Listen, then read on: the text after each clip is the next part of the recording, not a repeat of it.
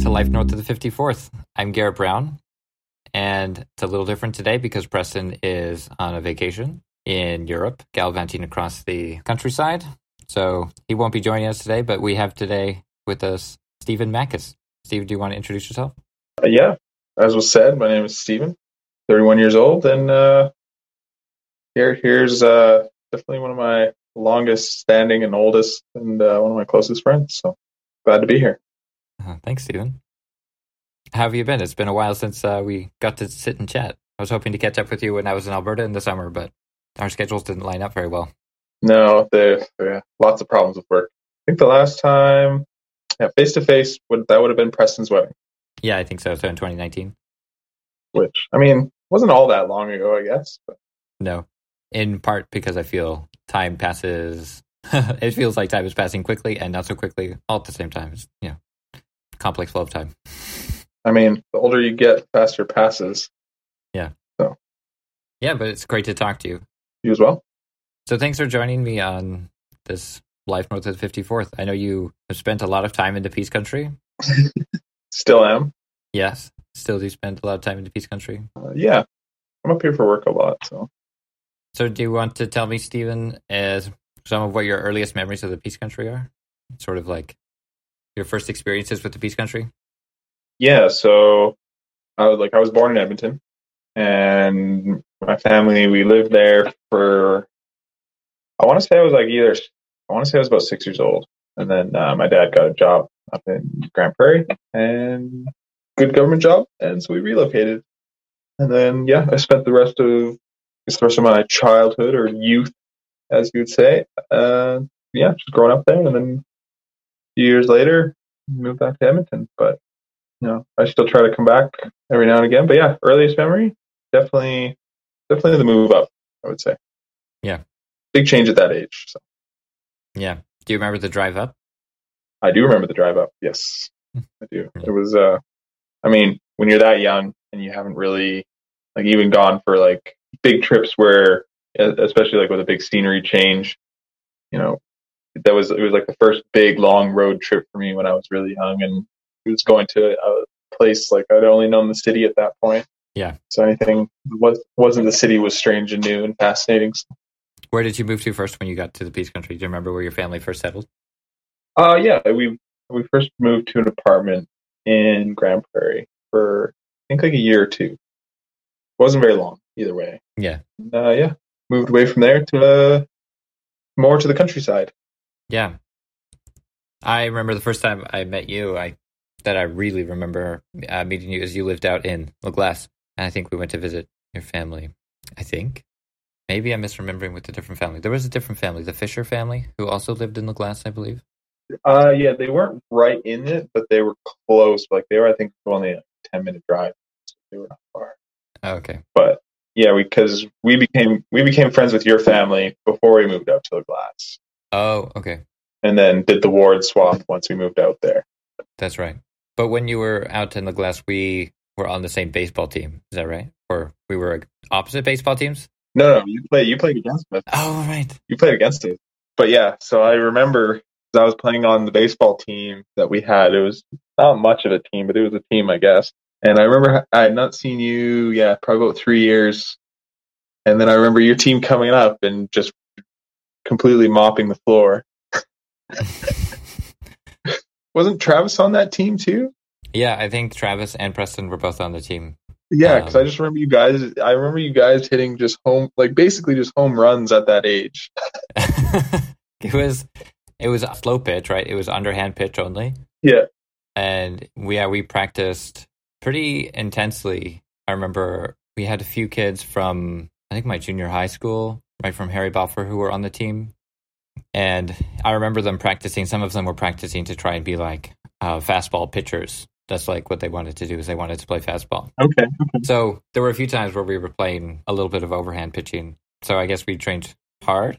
I I just remember because it was like I think it was the first team of the season too, and you guys showed up. Your team showed up. You had team uniforms, and as soon as I saw that, I was like, "We're done." these, these, these guys mean business. Oh man! So I played back catcher when we did that. When we played, mm-hmm.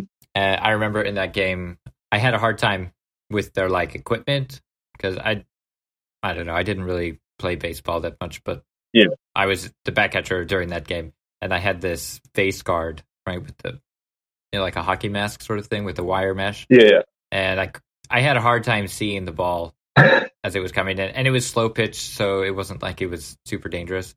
So I convinced the umpire that I didn't need the the mask, and I took it off. And the very next pitch bounced off of a rock and hit me in the face. And it's just like, okay, I guess. I do remember that actually. Uh, okay, yeah, I guess that's right. That was the only game we played. Fun fact about that game: that was the last year I ever played baseball. Yeah, same here.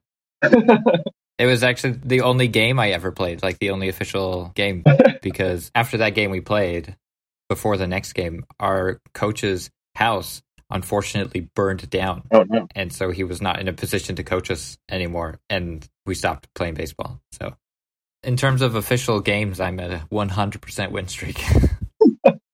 And I'm at about 100 percent loss. So oh, no, Steven. It's all my fault. I was never I was never really a baseball kid anyway. Yeah. Did you have different hobbies aside from good old fashioned baseball? Uh, in La Glace, yeah. I I was well because like growing up we didn't have a lot of money, right? So you know Yeah. you have you have outside. That's your that's your entertainment. So you know like I was big on frisbee a lot when I was a kid. A lot of riding bikes, taking jump. Oh, yeah. Uh, but street hockey was the big one for me. Nice. Just we would always play with our neighbors. You know, it was me and my brother, and then the two brothers over there. Just Right. You know, in the summer, play play street hockey almost every day. Was there a little elementary or junior high school in the La Glace area, or where did you go? Yeah, there's a there's an elementary there. I think it was K to eight, I believe, actually. Oh, wow. Okay. Small, tiny, tiny school. Yeah. Still there. Yeah, and then your family moved back to Grande Prairie i- in town, and we ended up at the same high school time. Uh, yeah. So funny story about how that happened. So my dad worked in town, and the year before, my parents had just bought like a brand new minivan or something. and uh, it was really nice, you know, stuff like that. And then the one day when my dad was driving to work, he hit a deer and completely totaled it. Oh, no. luckily insurance would like was going to cover the write off and you know reimburse and whatever. But the option then to my dad was because like he he wasn't the biggest on living in the country. Like he liked hunting and stuff like that, but being in, he's more of a city guy. Yeah. so my mom gave him the option. It's like okay, we can get a new car or we can get a new house, and then that's so. My dad hitting a deer is how we moved back into town. Oh, man. Yeah, and then that was good. Yeah, like being able to, I guess, reunite with an old friend again Yeah. cruise through high school and yeah, a lot of good memories there. Yeah, I remember going over to your place a lot. I think out of all the friends from high school, well, to be honest, out of all of the friends from high school, you're the only person that I've talked to Yeah. who also like who, who I'm not family with and who I uh, went to high school with. So From high school, it's like I mean, we don't necessarily talk constantly. Yeah. But we don't miss beat. So it's you, uh, Preston, and uh, if you remember Steph Boyd, I remember the boys, but no, I don't. Not I don't think I could picture their face. she was in track. So that's how we became friends. Okay, Um, and still friends to this day. nice. Yeah, I remember going to your guys' place a lot. We went to your place a lot too. So Yeah, that's true. it was either one or the other. One weekend is our place, and the next weekend is your place over the summer. I definitely recall towards the end of my time in high school, I was a little bit fed up with driving to school.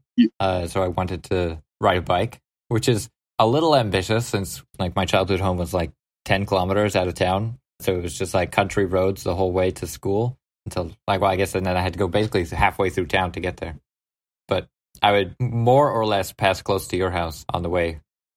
Uh, there was definitely because I remember when you started doing that, you and Preston were like, "We're going to do this," and I definitely remember. Yeah, you came by my house. I think it was like two or three times that you went by, and I was like, "You know. I'm going to bike to school too." Yep. I remember meeting you on the on the trail, and just the rest of that like nice weather of that that school year is just I'd bike every day. Yeah, I remember breaking my bike on one trip. I don't know if you also damaged doors or, or not. I was trying to do something ridiculous. Like I went down a hill uh, across Bear Creek on 84th. Was that where you just folded the, your like your entire rim in half? Yeah, yes, yeah. So I was going down. I think it was along 84th. Is that right? Yeah, yeah, I remember that. Just collapsed. Yes, I was going down the hill on 84th, and I crossed over the bridge to the like the Muskogee Trail, and I turned hard, really hard, and I like slammed on my brakes, and I was going to like do something cool, right, and skid around the corner or something. but my bike tire, like my entire bike wheel, just folded completely in half. Yeah, that was that was not great. So I basically flipped my bike on its side and jumped on the wheel until I could get it to rotate around in a circle again. I, just need, I just need to make it to school. Yeah, basically, it's like, oh, I got to get to school, I got to get to class. Yeah, I talked with the shop teacher. There was a time was Mr. Darienko, Mr. D, and he helped me bend it into uh, a little bit better shape so that I could get home too. But yeah, I definitely had to replace that afterwards, which wasn't truly that awful because we had a pile of like a hundred junk bikes in uh, on our acreage. So I just had to find a new piece to put on. Yeah, just build some bikes. I remember the, I remember doing that. Yeah, people would donate bikes to us, and we would just throw them in a huge stack. Eventually, we took the stack. Uh, I was helping my dad clean out in our acreage, and we basically looking up all the scrap metal. We're going to take scrap metal to the scrap metal yard. We put a whole bunch of scrap metal on the flat deck, and then my dad just took a tractor or the bobcat with a forklift, and he just stabbed the middle of this stack of like a hundred bicycles and just put it on the trailer. And I think I have a picture of it. If I do have a picture of it, I'll put it in in the show notes and on the website so people can have a look at it. Okay, yeah, that'd be a great picture. Yeah, it, it looks ridiculous. I also wanted to talk to you about computers, Stephen. When we were in high school, we'd go over to your place and we'd play video games and talk about computer stuff. hmm And you were the one who introduced me to the idea of overclocking, and you explained how to overclock your CPU and sort of even I think were you overclocking your RAM too sometimes? I've always kind of strayed away from overclocking RAM just for the fact that, at least in the older systems, it was more prone to error, I would say. yeah, and crashing. Yeah, a lot more crashing. Whereas like CPUs, it's easy. Okay, maybe you, you don't have a, yeah, like it's basically you, you play a game, you find a good multiplier, good frequency, and a good voltage, and then just go from there. Yeah. Whatever's stable. But RAM is really tricky. I guess it's easier nowadays. Yeah, I've never really had a computer that I was able to overclock before. hmm I mean, because I typically like Apple computers, and I mean, it's like the antithesis of overclocking is getting a Mac. But I do have a Raspberry Pi, and I got a Raspberry Pi that it was a 3B plus, Okay. and it was it was fine, and it was a little slow, but I was like, yeah, you know, it's a Raspberry Pi, so I expect it to be a little slow. And then for Christmas, I got a Raspberry Pi 4, Okay. and I was like, oh, okay, this is going to be like much faster, right? And I got it, and it felt slower than my Raspberry Pi 3. And so I was like, okay, something feels wrong here. So I looked into it, and for some reason, the default settings of my Raspberry Pi 4 had it a fixed clock speed of like 800 megahertz. So it was hmm even slower than the fixed clock speed of my Raspberry Pi 3. And I was like, hmm, I'm going to try it. I'm going to try it. And then so I overclocked it to like one and a half or two gigahertz. It was like two or three times as fast. Uh-huh. And it was stable and, and great. And it's like, okay, this is great. Now I have what I feel like is a snappy and fast Raspberry Pi. I've actually wanted. To, I've actually wanted to get into. Like I've kind of been out of the computer game for a while now. Yeah. Like as far as I guess the expertise that I was trying to have, like as, as far as like I guess I'm a hardware guy. Yep. But I, you know, just I really never. I always had trouble with the hardware software meshing. Yeah. The reason why I like hardware is because it's like a machine, right? It's just like if this thing doesn't work, if you fix it, everything else should work. Right, right. It's not like that with computers, you know, code optimization and this, that. But Raspberry Pis, I kind of want to delve into a little bit. Yeah. And a little bit of Arduino because it seems a little more hands on. Raspberry Pi. Yeah, that's what I've seen as well for Arduinos. I have not done anything with Arduinos, but I have seen them and I have seen them used. The physics department here at the University of Toronto does use Arduinos for some things. Mm-hmm. And my advisor, my PhD advisor, he's teaching a course in scientific computing. It was an undergraduate course. And he didn't want to have some of like course requirements where you had to have some specific computer or something or to be able to do it. So basically the scientific computing was he bought all of the students Arduinos and they did their scientific computing on Arduinos. So it was just basically like equal for everybody. They all had the same computer. Yeah. And the budget for the course, because you could buy 50 or 100 Arduinos for a course and give everybody their own computer. They're pretty cool things. Yeah. But the, the thing that interests me about it is the, uh, is so like Raspberry Pi is kind of fixed more to proprietary boards, right? Like Yes, I think so. you know, like a lab or a group will make up a board and they will still sell the board off as their configuration or you know the hats and stuff like that. Yeah. Whereas Arduino, it's just kind of like what's the word I'm looking for? It's like the the architecture of how Arduino is, right? You're more open to, I guess, interpretation. Okay. Like you can, for example, you can have your Arduino component with the advent of being able to get custom printed PCBs. Yeah. With the ability to put SMD components on it. Okay. Now you can just take the architecture of an Arduino and design your own PCBs. So it's still an Arduino, but the, the design that you have made is completely custom and unique to whatever you want to do, kind of thing. Yeah, that's pretty cool. A lot more solder. yeah, I think that's another thing about Arduino. It's a lot more soldering. A lot more.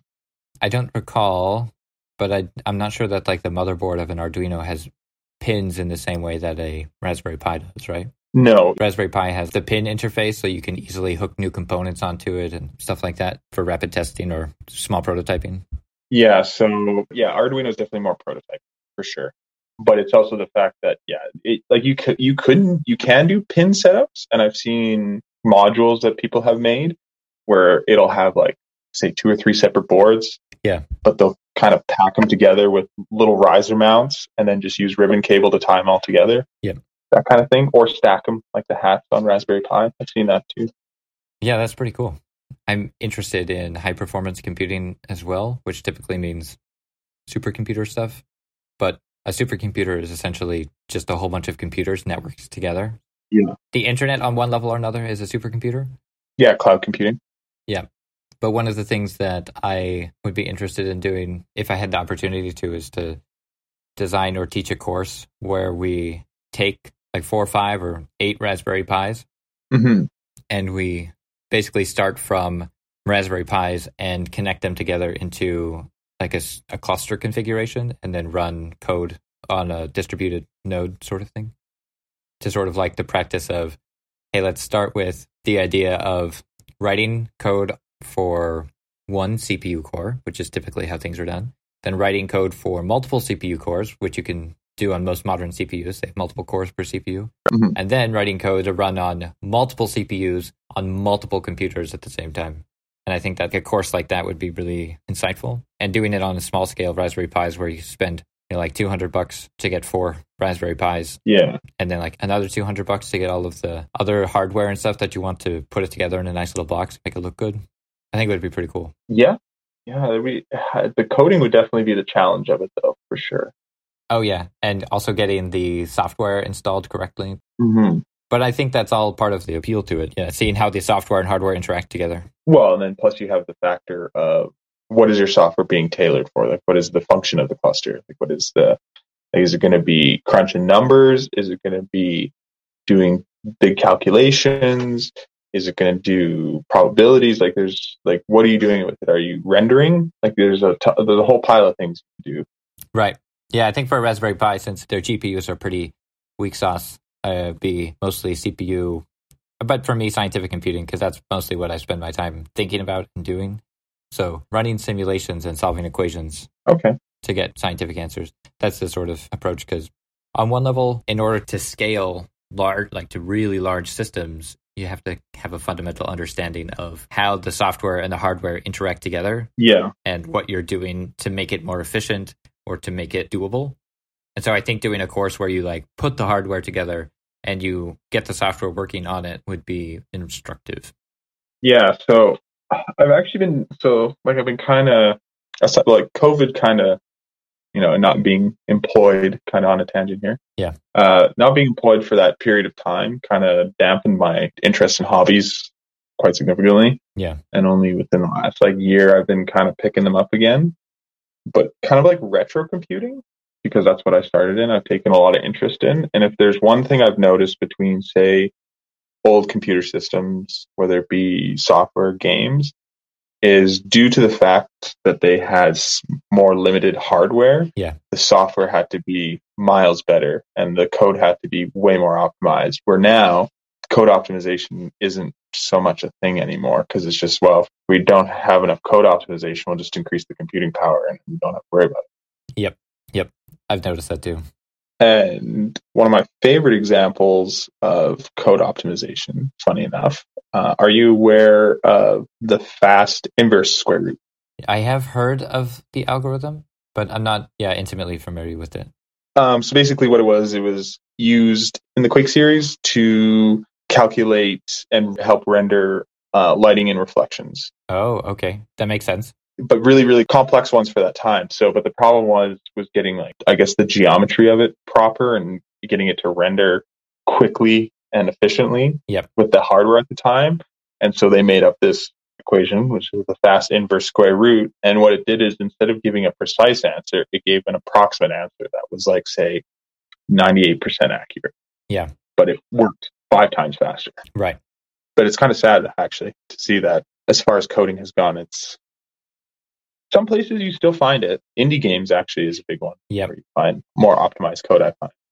Yeah, but I agree. In the, some of the people I've talked to here in Toronto who work in software, a lot of the times it seems that the priority is more of get it done than get it done well. And then on top of that, it makes optimization more difficult because you get a whole bunch of technical debt on terms of you have a whole bunch of code that works, but it's not working well. And then suddenly you start putting more and more stuff on it and it just bloats. And then trying to trim it down becomes even more difficult the longer you go without fixing it. Mm-hmm. Oh, well, I'll let you know later, but there's uh there's actually a channel you might be interested in regarding that. Yeah, that, that would be great. I do actually spend most of my spare hobby time either listening to people talk about tech or watching videos about tech and science. Yeah, this guy was a Microsoft engineer, and he's actually so he's got his own channel now. Nice. He's just does it from his garage, but he's a Microsoft engineer, and he was the guy who invented Task Manager. Oh, And he's a super nerd, but he's very, very big on code optimization. so that might be right in your wheelhouse. yeah. And considering the person who, you know, created Task Manager, that sounds like somebody who's very interested in optimization, just constantly going, why is my computer running so slowly? Who is taking up all of my RAM? Why is my CPU so high? Yep. Okay. Well, I don't know. We can we can talk. I guess Steve, we can talk a lot more about tech, but this is Yeah. on one level or another show about uh, life in the peace country. And while I do know that lo- loads of computers are used in the peace country and some really interesting places, like in in the oil and gas industry, just out in the middle of nowhere on some pump house or in some flow box. Mhm. Anyway, We can we can get back to it after. but thanks. That's that's great. It's uh, it's great to talk to you about tech. Mhm. All right. Coming back a little bit, do you have uh, any favorite spots in Grande Prairie or any places that you loved hanging out when you were uh, a youth there? Grande Prairie. You know, honestly, a lot of it was on the Bear Creek Trail. I spent a lot of time there Yeah. when I lived in the city, uh, mostly because of my bike. hmm But the same thing out in La Glace. is a lot of it. We had like bike spots, right? So La Glace, where it is, every cardinal direction out of that town is either highway or gravel, gravel road going through farms. So yeah, we just bikes, bikes take them out of the city. Yeah. Let's go find some cool spots. I don't, I don't know if I really had like a really favorite hangout spot. I don't know. I had, I had a lot, but none, not, not one that stuck out in particular. I would say. Yeah. I do really enjoy the Muskoseepi Park trails. Mm-hmm. and it's nice. Yeah, I I kind I really miss it being in Toronto. There's I feel like you can get some similar stuff in Edmonton, but not not quite the same in Toronto. Maybe it's because I live so close, so downtown, Right. it's just skyscrapers everywhere. there are trails like that, but they're not like the Muskoseepi one where they're all paved. Sometimes here it's just packed gravel or like packed dirt, Oh yeah. which isn't the same for biking or going around on small wheels like a scooter or skateboard. No, no. What kind of did you have any jobs? Did you work at all when you were in high school? Yeah, I, like I mean, it's kind of off as it sounds, or maybe weird to some. I actually started working like as like a, an official job, not not a paper route. I did paper route before, but I like an actual job. Job was when I first had one, and I was working for a drywall company when I was twelve years old. Was all I was doing was hauling out scrap drywall, throwing it in the dumpster, sweeping floors, and I think I got paid like I don't know, five bucks an hour or something like that, which at the time for a twelve year old is a lot. You know, Yeah. go after school, go basically carry out garbage for three, four hours and 20 bucks. Yeah.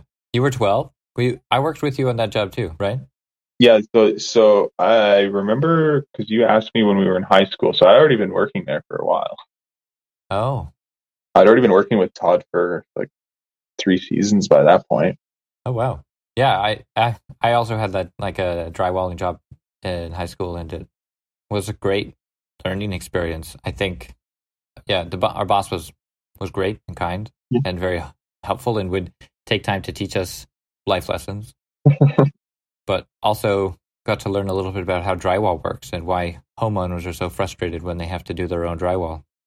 Uh, but on the upside, anytime you need to fix drywall, it's easy.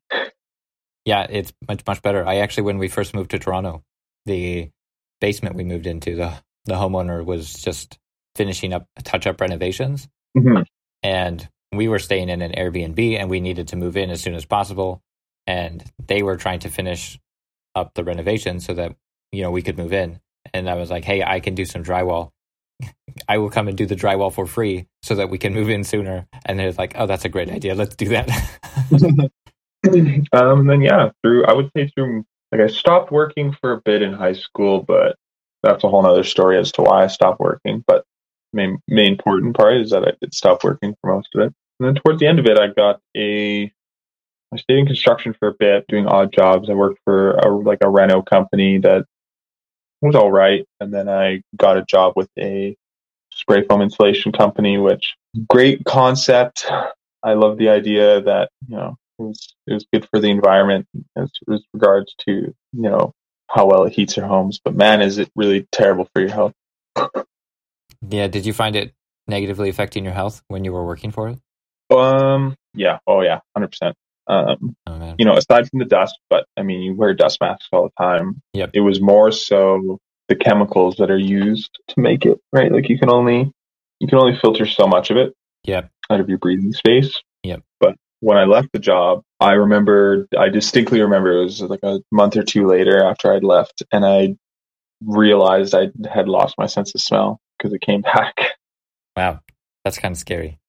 I was like, oh, I can, I can smell stuff. What the heck? And taste? I guess did your taste change too? That weirdly enough, my taste did not change. Oh. Just smell. Wow. Oh. Yeah. And then I'm just kind of, then I got a job with Planet In. Yeah. And then I've kind of been in the oil and gas sector, not necessarily in the field. A lot of it was spent in the shop, but I've stayed in that uh, sector ever since then. Yeah, so that was sort of a transition for you from high school to adult world, like adulting. Was this also sort of like transition from construction to oil and gas? Yeah. I don't know if a transition to adulting. Yeah. because I mean, because uh, for me personally, it really took a long time to really kind of, I guess, grasp what that meant yeah, for sure. and like kind of figure that out for myself. Like I would e- easily into my late twenties for sure. I agree with you, Stephen. I moved to Fort St. John basically after finishing high school and worked in a tire shop for a year. And then I served a mission for the church in England for two years and then got back to the Peace Country and then went down to Utah to go to school. And I did my bachelor's degree. Mhm. But it really wasn't until towards the end of my bachelor degree or really when I moved to Toronto that I began to understand the adulting experience Yeah, and like what it means to be an adult. And like, you know, by then you're like in your late twenties, basically starting to be 30. Yeah. It takes a long time. And even though I had like distinct transitions from like moving cities and countries, it was still a number of years before I really realized what it meant to be adulting. yeah. I thought uh, I definitely thought like in my head at the time, you know, being young and naive, that moving to a different city would make me more of an adult. Yep. and that kind of motivated me to move to Edmonton all those years ago. Yeah. but it didn't. I would say the final hurdle really was through long periods of self reflection during my time off in COVID. I think that was the the final one where I was it's like I kind of came into my own and actually felt like I was an adult for the first time. Yeah. Thanks for sharing. hmm So, Steve, how have your feelings for the Peace Country evolved over the years then? I mean, I am hoping for both of us that we have at least twice as long to spend together as friends, but in your brief years now and I guess in your reflection, how how have things changed in your view of the Peace Country? Oh uh, yeah. So like when I moved when I moved away, I don't know. There's there was a little bit of bitterness and disdain. That like another another factor of motivating me for moving away. I was like, I just needed a change of scenery. It was feeling stale. Yeah. And there's actually like a few years after I moved where I didn't come back up here. Like I just I didn't want to for a very long time, and then I just you know started making more concerted effort to travel up to visit you know family and friends a little bit more often. For sure. So there was yeah there was definitely a period where I was like yeah I don't want to go back there. I don't like that place, but you know again as I've gotten older and more of an adult and more mature, I would say I definitely forgot how great it is actually. so how much I like it here. Yeah. I know Edmonton shares a lot in terms of seasonal change, but every summer I miss the summers of the Peace Country. Yeah. They are just incredible with the really long days and essentially the mild temperatures. I know occasionally it gets warm, but it's not often humid. It's not often hot, but you can just enjoy the day basically all day. Yeah, well, and especially too, like now, I it, I'm definitely I'm definitely kind of done with the city, and I'm actually looking to move back next year. Mm. So somewhere in Grande Prairie, there, rent a place. I the ideal goal would be to get an acreage. So I'm kind of I don't know, just want to kind of make full circle, I guess. Come back home. yeah, in a way. Yeah, a couple years ago when we went back to Grande Prairie in the Peace Country to visit, I remember driving up basically out of the Smoky River Valley over like past Bezanson and heading back, and it's just sort of difficult to disentangle and difficult to fully explain. But like the feeling of having been away for a while, for many years, and then going back, it's sort of it feels like home because you know I grew up there, and it feels nostalgic and memorable. And it's really difficult for me to disentangle those like really positive and like happy feelings of the peace country mm-hmm. from the nostalgia of my childhood with the idea that it's also actually really beautiful up there in the summertime.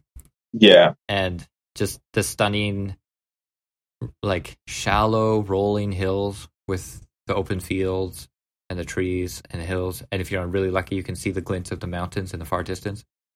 Yeah. There's like yeah, there's something quite stunning about it. But I totally agree with the the city life and the country life. I think having experienced a pandemic in such a big city, it's very motivating for me to not live in the city my whole life. Yeah. Yeah. I yeah.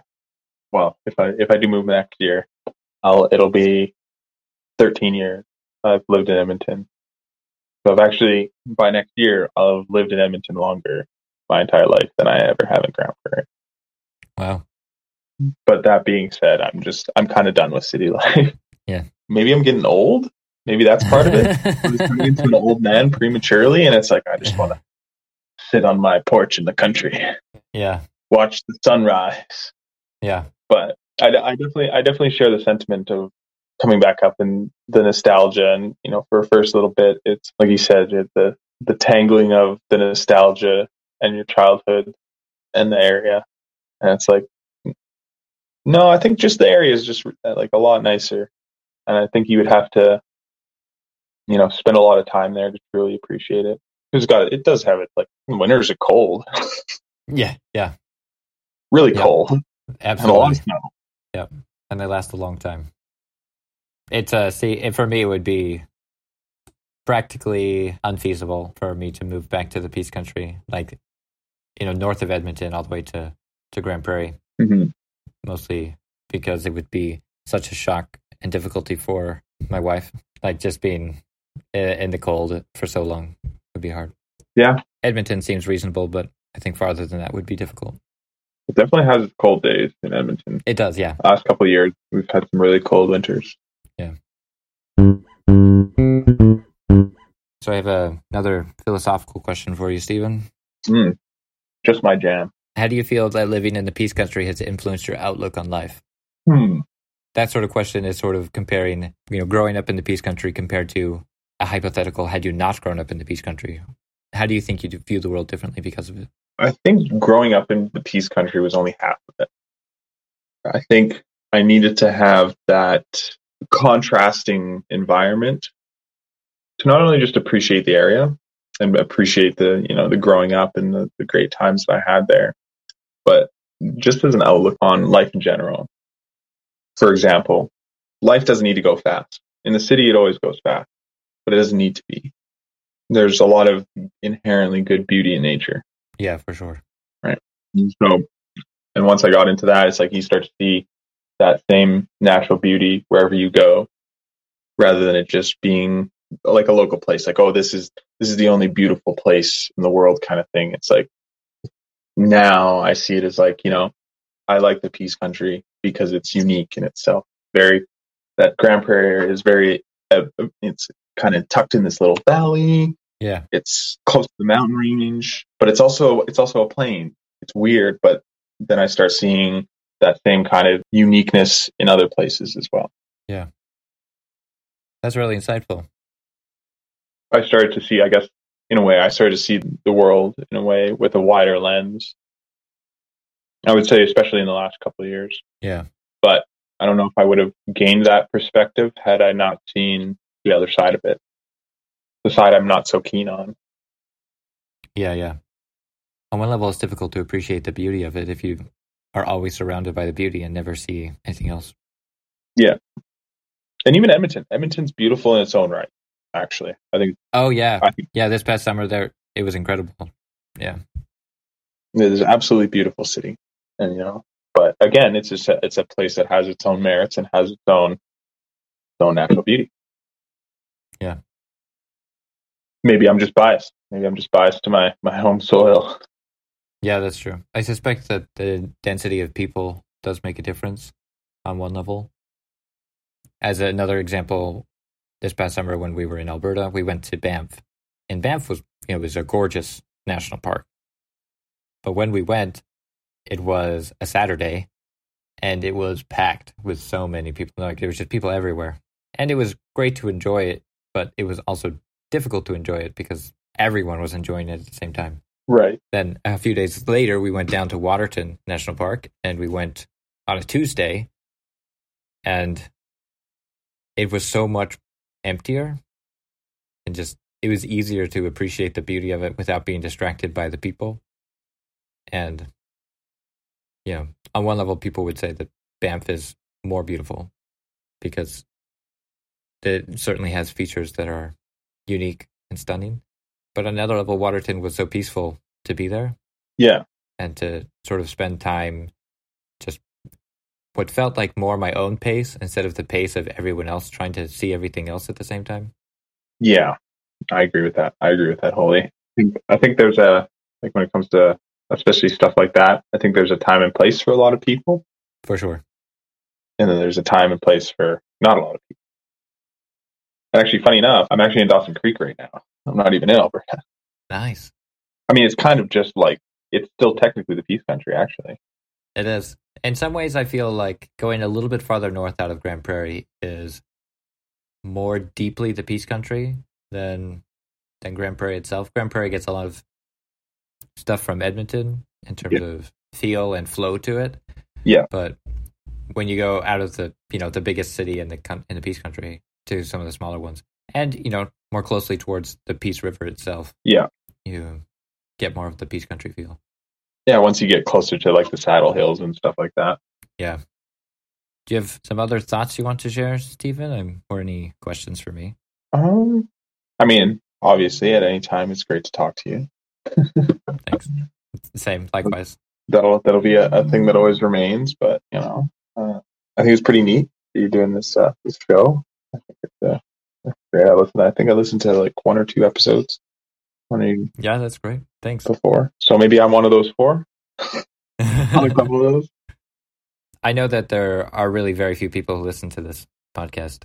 And for me personally, I tried really hard to get a show out every month. Mhm. And this past summer, we took a bit of a break, which I think that's fine. So we're sort of aiming for 10 episodes a year. Okay.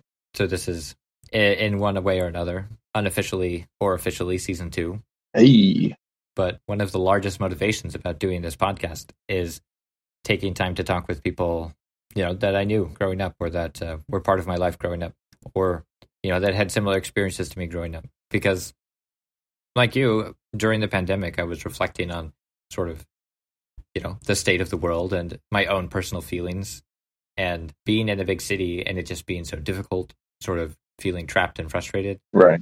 I kind of struggle to, you know, stay connected with people generally.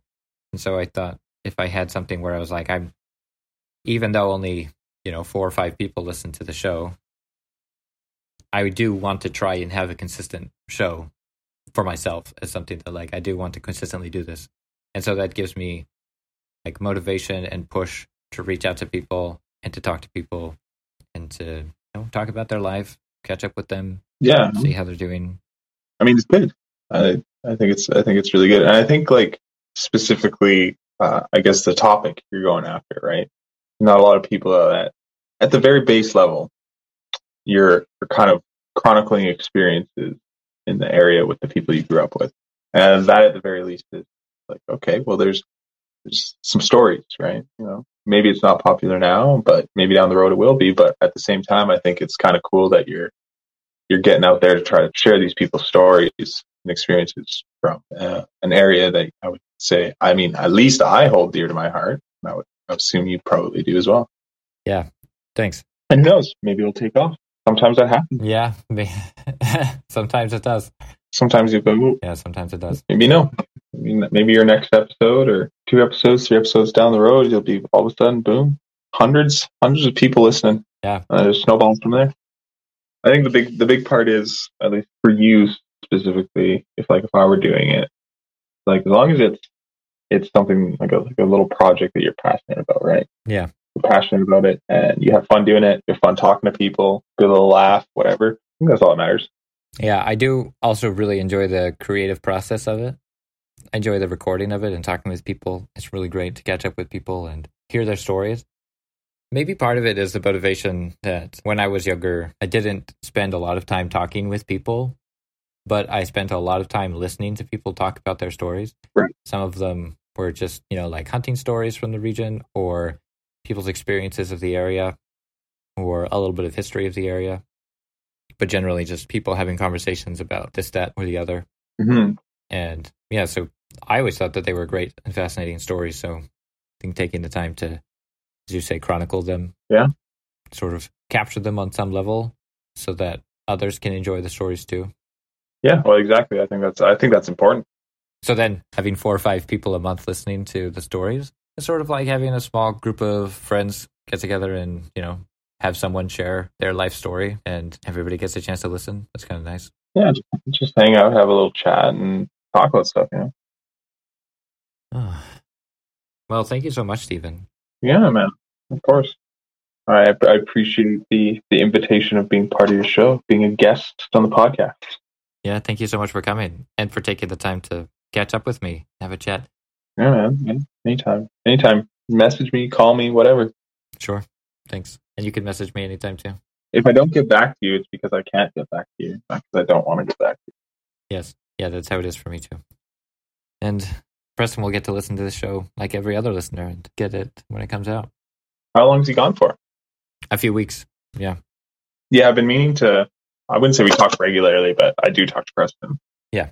I've been meaning to like hang out with him, but it's just like I don't know. The last last year and a bit have been kind of hectic for me. So between work and then other stuff, it's been hectic, and I feel bad because it's like there's a lot of friends where I've kind of been like, yeah, we should hang out sometime, and it hasn't happened. Mm. In a lot of ways, I feel bad, especially for Preston. Right. Yeah. But that's why you guys are such good friends, is because just pick up where we left off. Yeah, it's great. I really appreciate that. they say that is the, the test of a true friend. When you see a friend after many years, it's as if you never missed a day between. I appreciate you being a friend like that for me, Stephen. Yeah, man. I appreciate you being the same friend, Garrett.